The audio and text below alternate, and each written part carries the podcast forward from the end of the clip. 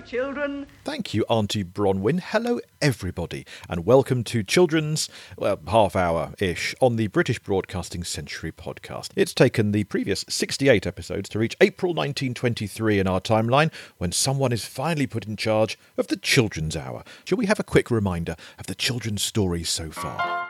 Previously on the British Broadcasting Century. Children's programmes began on day two of the BBC.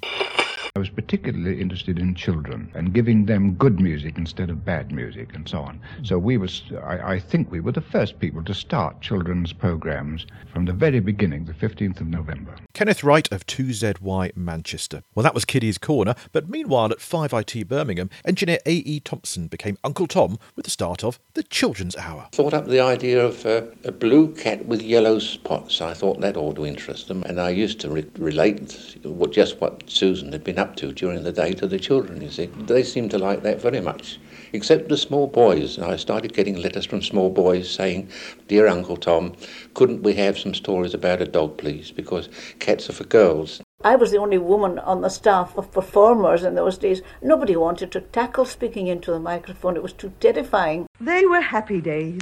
Broadcasting, especially Children's Hour, was so light-hearted and informal, not like the highly professional work it is today. It always fell to me to give a good night to the children in Welsh. Nos dam lantos bach an oil, cascwch yn dawel. Glasgow's Auntie Kathleen, aka Auntie Cyclone, and Cardiff's Auntie Bronwen there, including a rare bit of Welsh on the early BBC. Yes, last time we brought you the tale of Arthur Corbett Smith, the Cardiff boss who brought only smatterings of Welsh to the airwaves. Well, this time, Children's Hour becomes centralised and formalised in that there London. So we'll look not just at the early days, but at children's programming from across the century, including some more recent examples of why we love it, how it fits into and shapes our lives, and how it's there for us when we need it. We hear exclusively from children's TV presenters, producers, academics, especially Dr. Amy Holdsworth of the University of Glasgow. And we hear from some of you listeners who grew up watching or listening with Mother, perhaps. Join us to look back through the square window. I mean, we're all very square on this podcast, from children's hour to bedtime hour. It's the British Broadcasting Century. Hello, hello. This is Paul Kerensa calling. This is London Calling. Hello, children everywhere.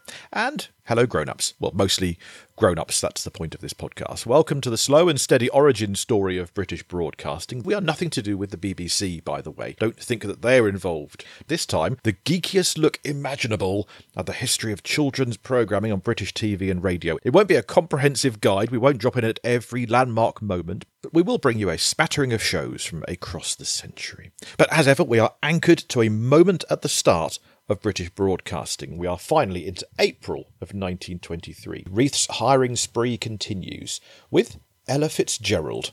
Not that one. Ella Fitzgerald was put in charge of children's and then ultimately women's programmes. So, in this episode, we will use that as a jumping off point to look at children's programming throughout the years, especially its place in the schedules, its place in our lives. Chatting to presenters like CBeebies Chris Jarvis, producers like Wide Awake Club's Nick Wilson, and Dr. Amy Holdsworth has written On Living with Television, a great book that is both personal and academic. So, are you sitting comfortably? Then we'll begin. Delighted to welcome to the podcast now lecturer of film and television at University of Glasgow, an expert in these areas, and author of the book Living with Television, Dr. Amy Holdsworth. A professional telly addict. I mean, Yeah. that's the dream, isn't it? You're living the dream. I am living the dream. And it probably began with a, a Radio Times back in, in the 80s and a biro pen circling the programs that you wanted to watch. And me and my dad had different coloured biros, so we knew whose selection was whose. You've got a system. That's always important. We had a system. Yeah. Yeah. I interviewed her far too long ago. It's over a year. I'm very embarrassed exactly how long it has taken. We had to wait for the right moment for Ella Fitzgerald to come along and centralise children's programming. So, apologies, Amy. To make it up to her, do buy her book. Link in the show notes to On Living with Television. The kind of academic work I've done and publications have all been really about why television means so much. So much of uh, the culture that we live in is can be very dismissive of television as a as a cultural form or an art form, you know. So I think it was really about partly about sort of validating the, that love of television, but also just thinking carefully about why it means so much and, and why people are so emotionally engaged with, with television in different ways as well. The specificity of growing up in the UK with public service broadcasting and all the wonderful thing it does. Obviously, it's not without its problems, but I think was really interested in its kind of duty of care, but also the ways in which we use television in our everyday lives as a site of care, you know, whether that's caring for children, caring for ourselves.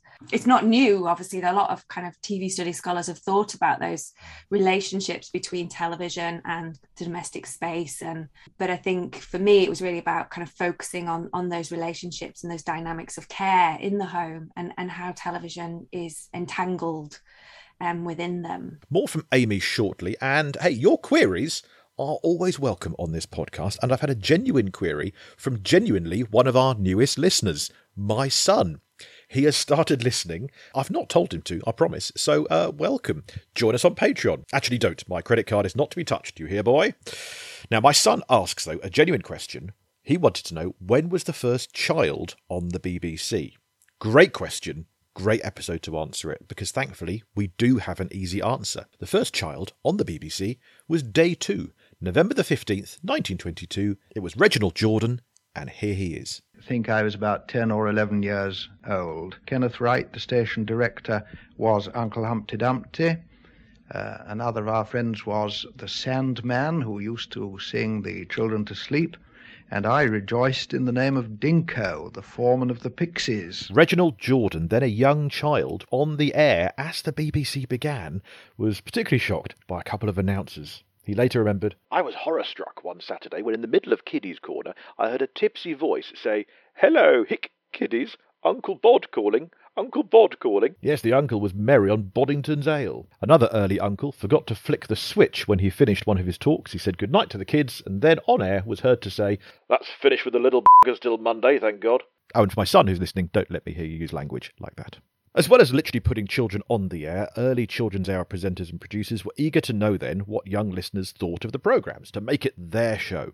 Percy Edgar and A.E. Thompson in Birmingham originated the Children's Hour in week three of the BBC. Here's Uncle Tom himself with an ingenious plan to help the children's correspondence flow more freely. We had the bright idea of getting the children to write letters to us and tell us what they thought about the programme. And uh, we soon began to receive hundreds of letters, of course. It was quite a job sorting them out. Then we had another brainwave, and I said to Percy Edgar one evening, uh, I said, Edgar, I, Uncle Edgar, I, li- I like these, these, this pink notepaper, don't you? And he said, Well, I prefer blue notepaper, really. Oh, I said, Do you? Oh, no. I said, I prefer my letters on pink notepaper. Oh, no. He said, I like mine on blue.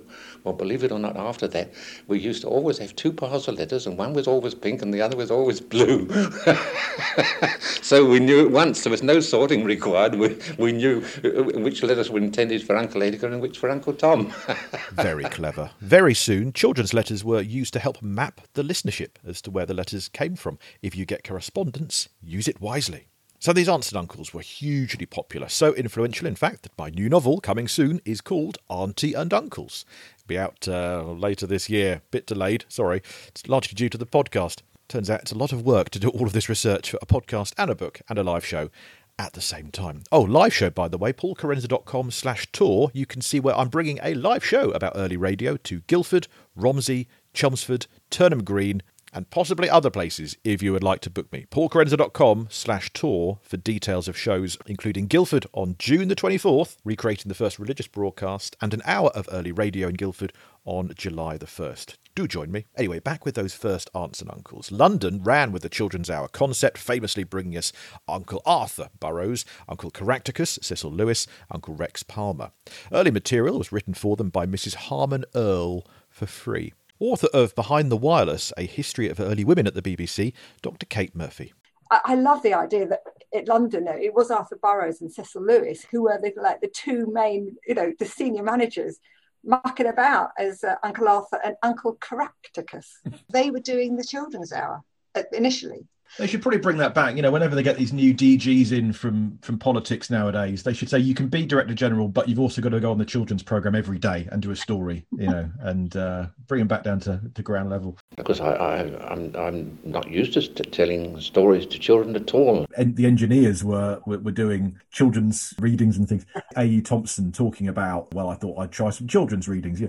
and you could hear in his voice he's he's so lacking confidence about it. He said, well, I don't know how to read to children. I don't know what I'm doing. And I think in Arthur Burrows' book, a slight sense of loss that those early days when they could just turn up with a random book and some Stanton Jefferies on the piano. One cannot recall those early days without smiling. And then when it was more scripted and more centralised, I think certainly someone like Burrows probably might, might have felt that something was lost a little bit from those early, completely freewheeling days. So different from those simple beginnings 14 years ago, when I sometimes closed the night's program with these lines from Longfellow The night shall be filled with music.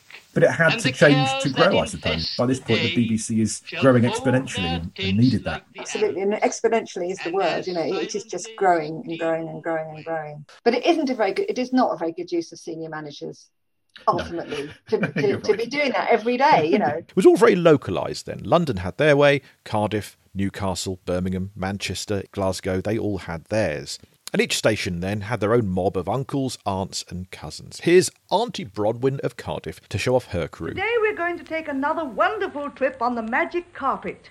This time we're going to ask it to take us to New York. And here it is waiting for us.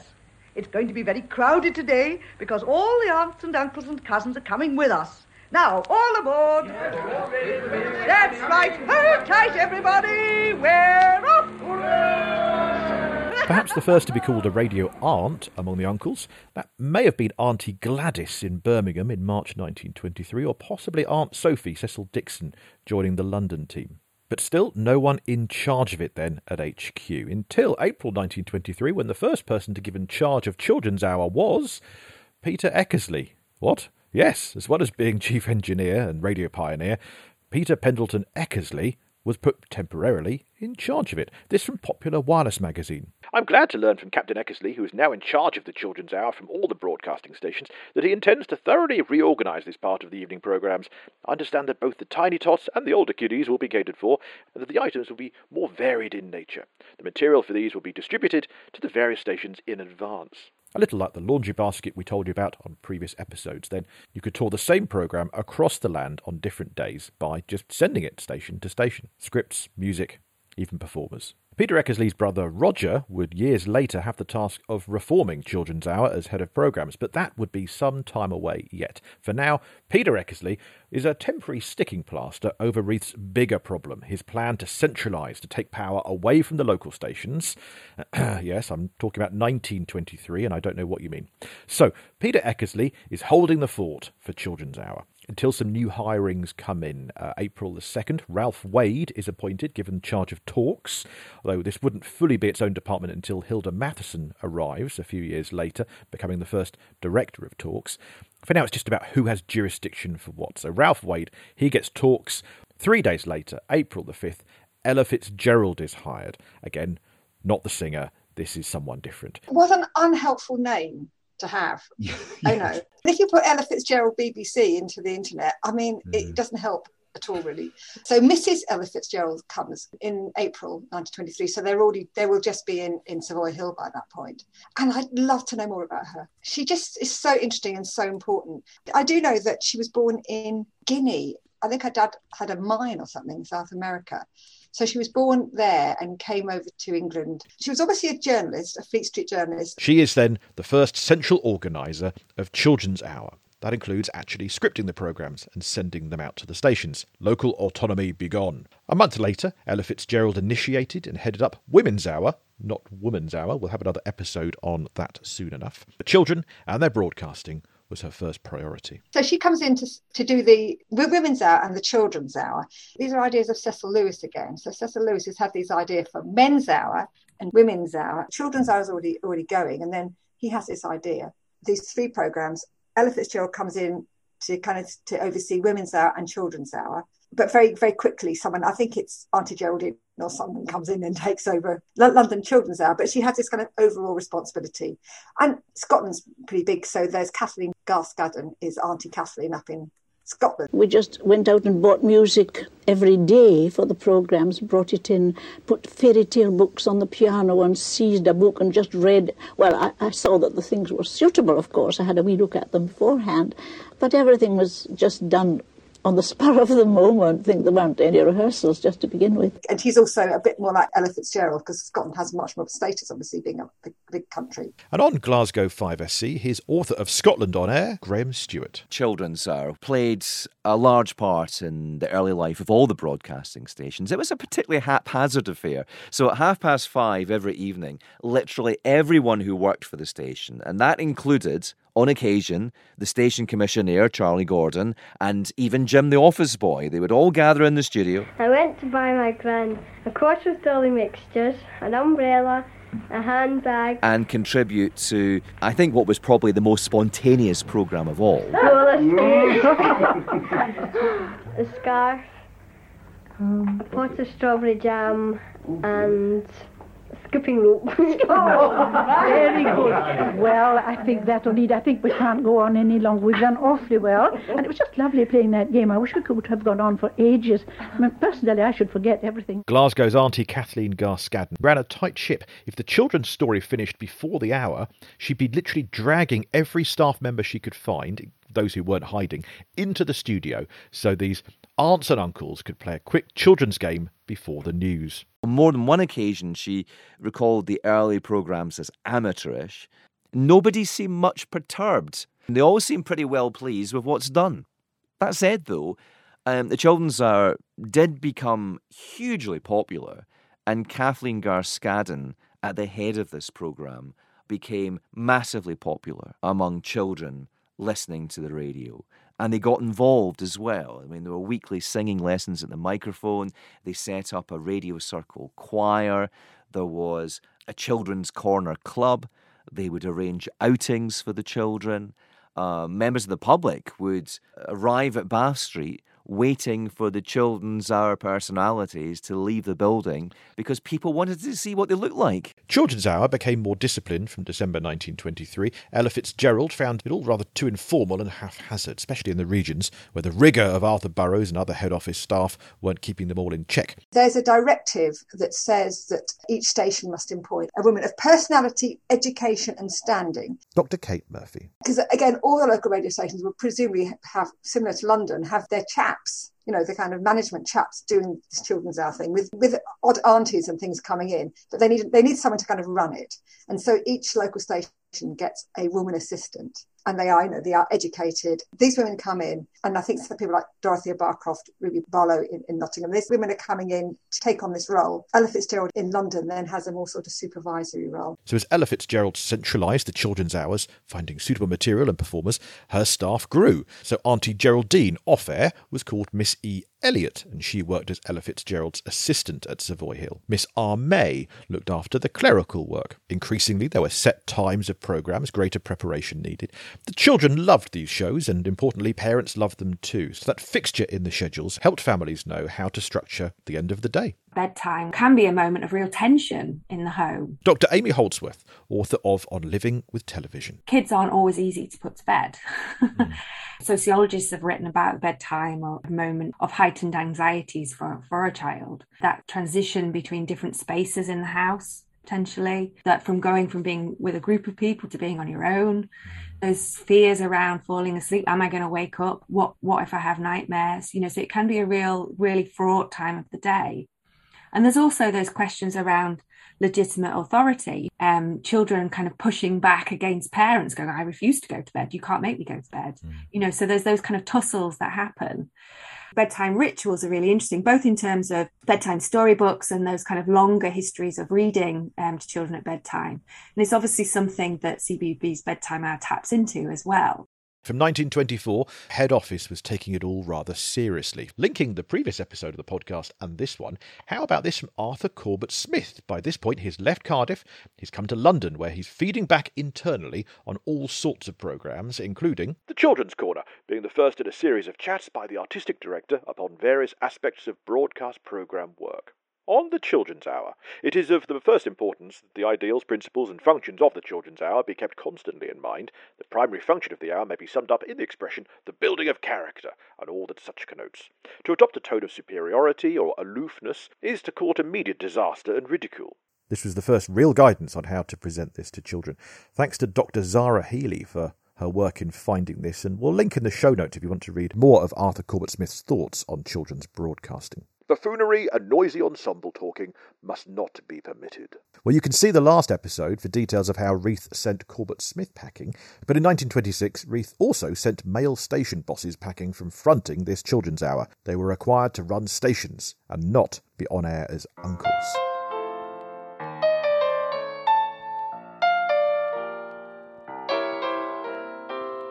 Around this time, then, well, how about a poem from Enid Blyton? This is from 1925. It's called Our Wireless. Daddy's bought a wireless set, the very nicest he could get, and every evening after tea, baby boy and Jane and me put receivers on our head and listen till we go to bed.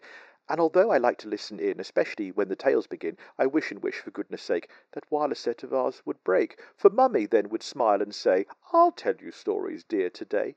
She used to read to Jane and me such lovely stories after tea. She'd sometimes laugh and sometimes smile and cuddle baby all the while. But now, until we go to bed, the wireless tells us tales instead. And oh, if you could come one day and take our wireless set away, I'd be as glad as glad could be, and perhaps invite you after tea to hear our mummy tell again her lovely tales to me and Jane. From 1925. So, when you hear of today's smart speakers taking care of bedtime reading and what a shame it is removing the personal touch, Enid Blyton thought that 98 years ago.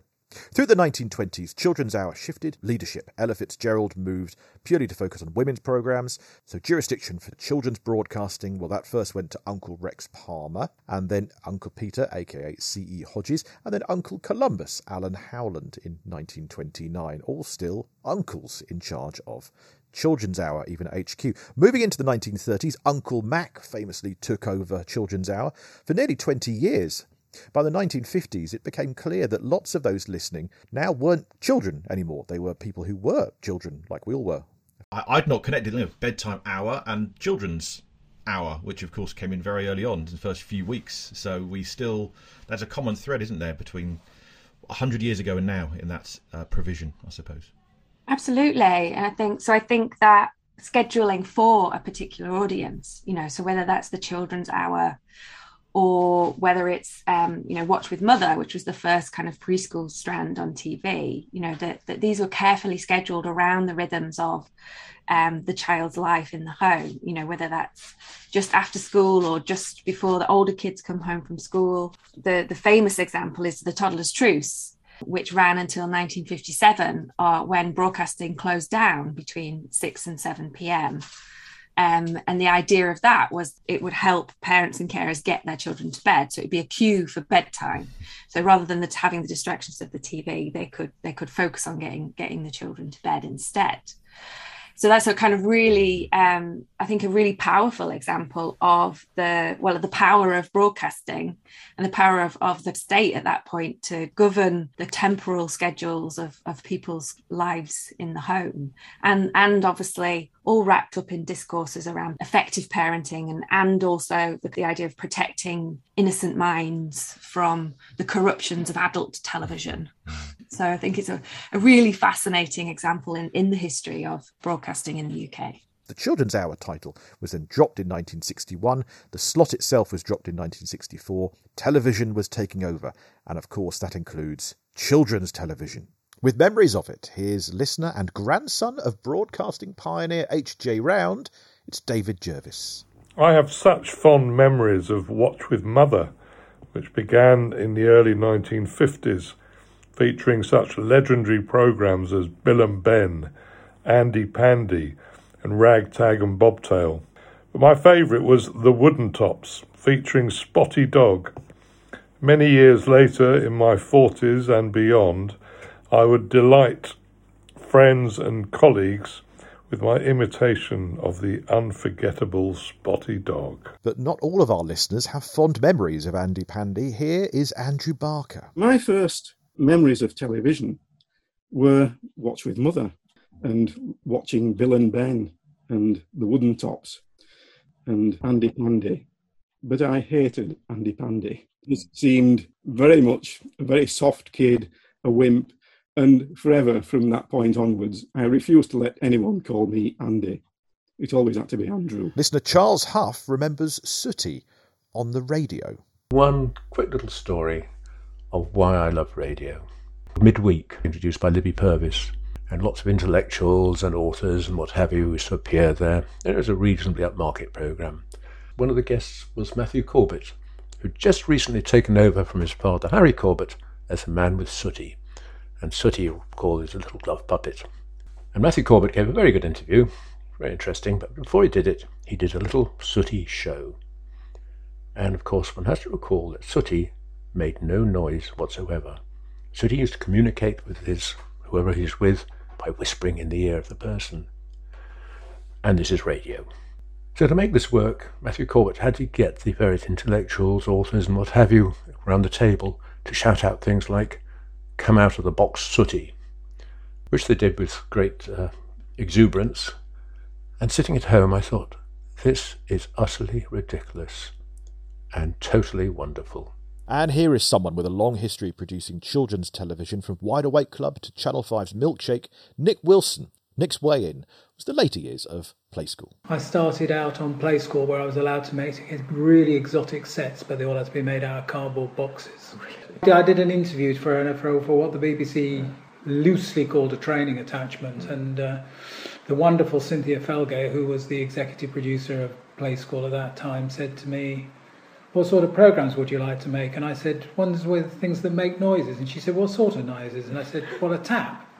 She said, "Well, be a tap then." So I had to be a tap. You had to be a tap. I had to be a tap. So I must have been a really good tap because Right. I got the job. See. He was a tap that creaked and spluttered and Really? Like that? Yeah, yeah. So you were a tap. So I was a tap. Wow. Um, I had a colleague who got a job for an even better reason. He got Mm. a job because he went into the interview, took his jacket off, and hung it up on a door which didn't have a hook. Right. He then proceeded to exit through a cupboard. Oh no. So, um, but he got the job too. So that's why Play School was like it was. It was. And we, we can thank you since then for the Wide Awake Club. Yeah. Of, And Wacaday. And Wacaday. And Dapple Down Farm. Dappled out, really? Yes. Yeah, Dappled- all and sorts. Milkshake on 5, or 5 or Channel 5, I don't quite know which. which. Channel C5. Channel C5. 5. I, I, I got the gig on Milkshake Mm. on Channel 5 when it launched by um, having a weak bladder. Because I went and did this speech at BAFTA a dinner and it went down quite well. And I was bursting for a leak, so I went to the very illustrious BAFTA loos and I'm standing there, two spare urinals on either side, and two men in overcoats came either side of me. Would you like to come and see us tomorrow? Oh, uh, but anyway, there were two of the guys who were putting together the bid for Channel Five the Thames were in, and Wow. and I went to see them the next day, and they said, uh, apparently we need somebody to run kids. Right. Oh, really? So, you look like the man. But anyway, we had a chat, and, and yes, so I got the gig, and I was Wow. it was my first real experience of being the only person doing children's programming, whereas my next door neighbour Mm. was doing late night news and porn.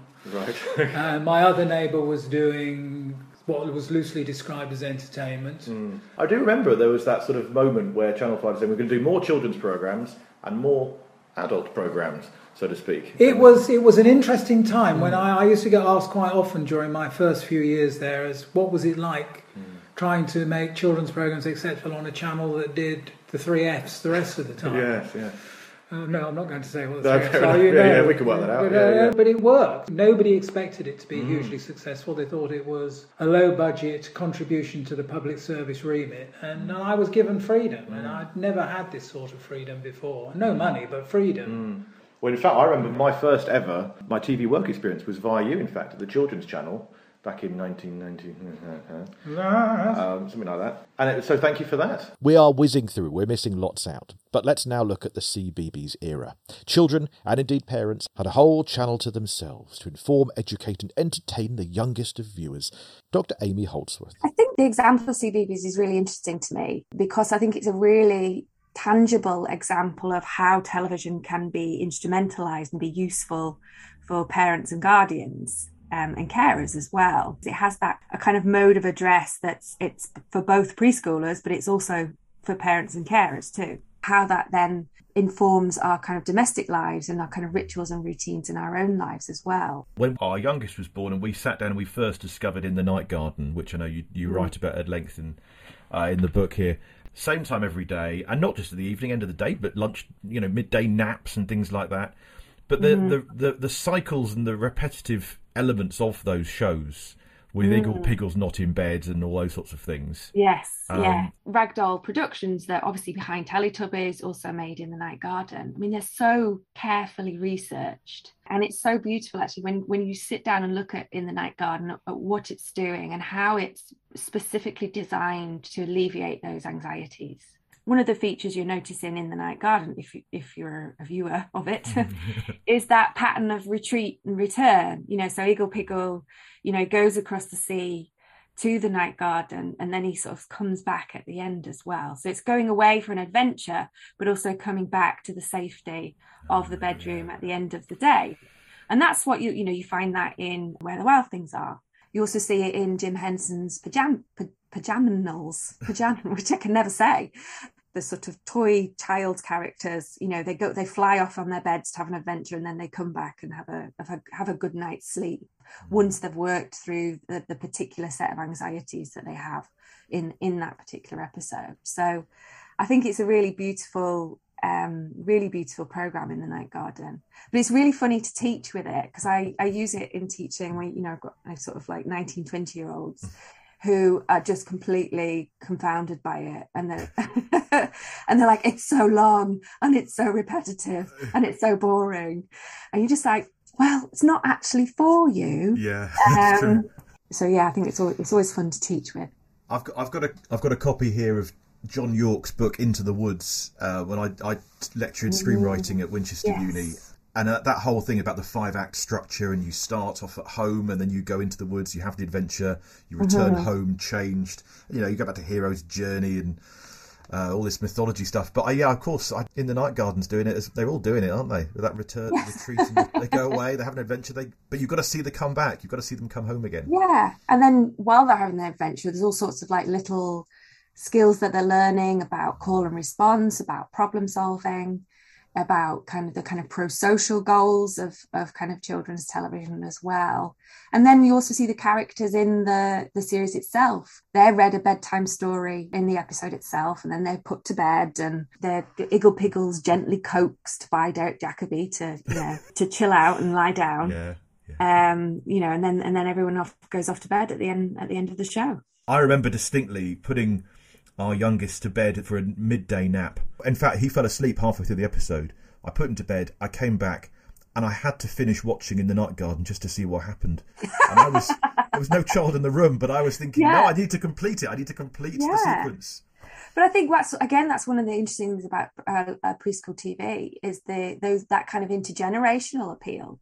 You know, so there's so much in the Night Garden that has these kind of nostalgic appeal, appeals to um, you know an adult audience. So from the blossom, the cherry blossom you see at the start, you know, which recalls the title cards from Watch with Mother to the bandstand, you know, sort of the magic roundabout to the the little Pontipines, which are really reminiscent of the kind of small films. It's not just about making television for early years kids, but it's about convincing the parents as well that this is television that they should be watching with or allowing their children to watch. And I think, you know, nostalgia in children's TV is really interesting as well. I think the way in which we introduce our our own children. I mean, I don't have my own children. I've got a niece and a nephew, but the way in which those those cycles of uh, nostalgia cycles work in children's media, this idea that we we want them to enjoy the things that we grew up with as well. This idea of that we can have this kind of connection with with our children through the kind of media that we consumed, and um, when we were little. So you get things obviously like the clangers returning over the last sort of mm. five years or so. And I think, and then obviously a, a really big example of that intergenerationality is the use of celebrities to read the um, bedtime story. A, a, little, you know, 18 month old isn't going to know who Dave Grohl is, but Yeah. So so who's that for at the end of the day? Yeah, yeah, Yeah. totally. Presenting from day one of CBeebies until now was Chris Jarvis. Now in terms of who we're thinking about and what we're thinking about wh- wh- which differs from years ago is whereas before we used to compete with ITV and then Nickelodeon all these other channels we're not really anymore because the the real competition is is just about everything what children watch you know on YouTube and play games We can thank you, is that right, for bringing Bernard Cribbins' storytelling on Old Jack's boats back to our TVs? Is that correct? A few, yeah, a few years ago, my dad, because because I write songs as well for children's TV and Panto, and a few years ago, my dad helped me write a song called "Old Tom's Boat," which became "Old Jack's Boat," um, teaching kids about colours, and it was all about a fisherman on on his boat called the Rainbow that was really magical, and um, and Pui, who I work with, Pui Fan Lee, who used to be Po in the Teletubbies, by the way, um, she, um, her son Bruno, as he was growing up, loved the song, and we, we had to listen to it all the time in the car. Anyway, we got thinking, oh, this would make a, a TV program, you know, about an old fisherman on his boat. And I'd worked with Bernard, and I was friends with Bernard Cribbins for a long time, and you know, chatted to him. Would you do it? Da, da, da. Any, anyway, it developed into a program. We wrote it all up and uh, submitted it to the BBC, and and they went with it, and it became Rockpool Tales, and it's been reformatted a few times. In actual fact, Rockpool Tales is the closest to, to what we originally pitched. You can hear more from Chris Jarvis, including a heartfelt defence of preschool children's broadcasting and local radio, way back on episode 10 of this podcast. As for children's radio, there is still such a thing today. It's CBeebies Radio. That is a corner of the BBC that I certainly know about. I've written a series for it, Granny Anne's Joke World, starring Maureen Lipman, written by me, is on CBeebies Radio. Seek it out, kids. I'll put the link in the show notes. But of course, it's children's television, especially preschooler stuff, that has a magic effect on children today. I've only written one bit for children's television. That was Andy and the Band on CBBC. But it's still a joy to hear the feedback of children who have seen, enjoyed, and remember those episodes far longer than I have. children's broadcasting in the UK has such a wonderful, rich history and has really been a really progressive site in, in many senses. If you think about the emphasis on diversity and equality inclusion that we have nowadays, children's TV has been doing things that for years that we have never seen on adult for adults. You know, particularly in relation to, to thinking about things like disability. Think about how wonderful something special is as a program and how it really thinks carefully about how it caters for its diverse child audiences that you, I can't think really think of an equivalent in kind of adult programming. And it's about being like a kind of trusted brand as well. That's partly why CBeebies does so much with its kind of adult audience. You know, hmm. it's about parents and carers feeling they can trust the channel with their children. And with the pandemic, there are so many really clear examples of, of where the BBC was able to provide you know extra content you know whether that was for children or religious programming and and to provide those broadcast community or or an online community that that was suddenly taken away from everybody. I think it was really quite fantastic. But that centralisation of children's programming began a hundred and a bit years ago with Ella Fitzgerald as that new head of Children's Hour in April 1923, and will continue in that month next time. There's trouble for Reith as he takes on both the government and the press the week after Ella Fitzgerald arrives.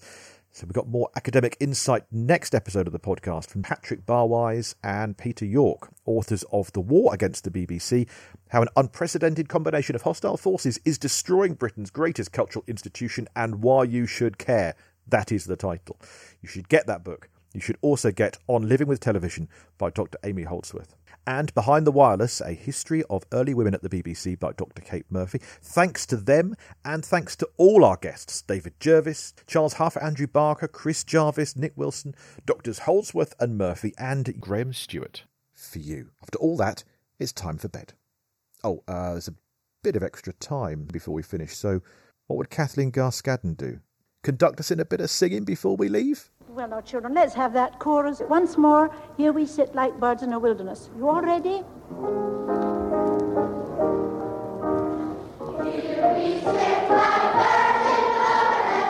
The British Broadcasting Century is presented and produced solely by me, Uncle Paul Kerensa. Original music is by Uncle Will Farmer. We try to only use clips that are so old they're far beyond the realms of copyright, but any BBC content is used with kind permission of Auntie. BBC copyright content reproduced courtesy of the British Broadcasting Corporation. All rights reserved. Do support us on Patreon if you enjoy the podcast. Patreon.com slash Paul Kerensa is where you can find extra bits and pieces in return for a fiver a month. It all helps fund this giant project of broadcasting's backstory. Stay informed, educated, and entertained. And join us next time for the Beeb versus the press versus the government. Mm, sound familiar? We're talking about 1923 at the other end of this British broadcasting century. Good night, children, everywhere. Good night, children. Good night.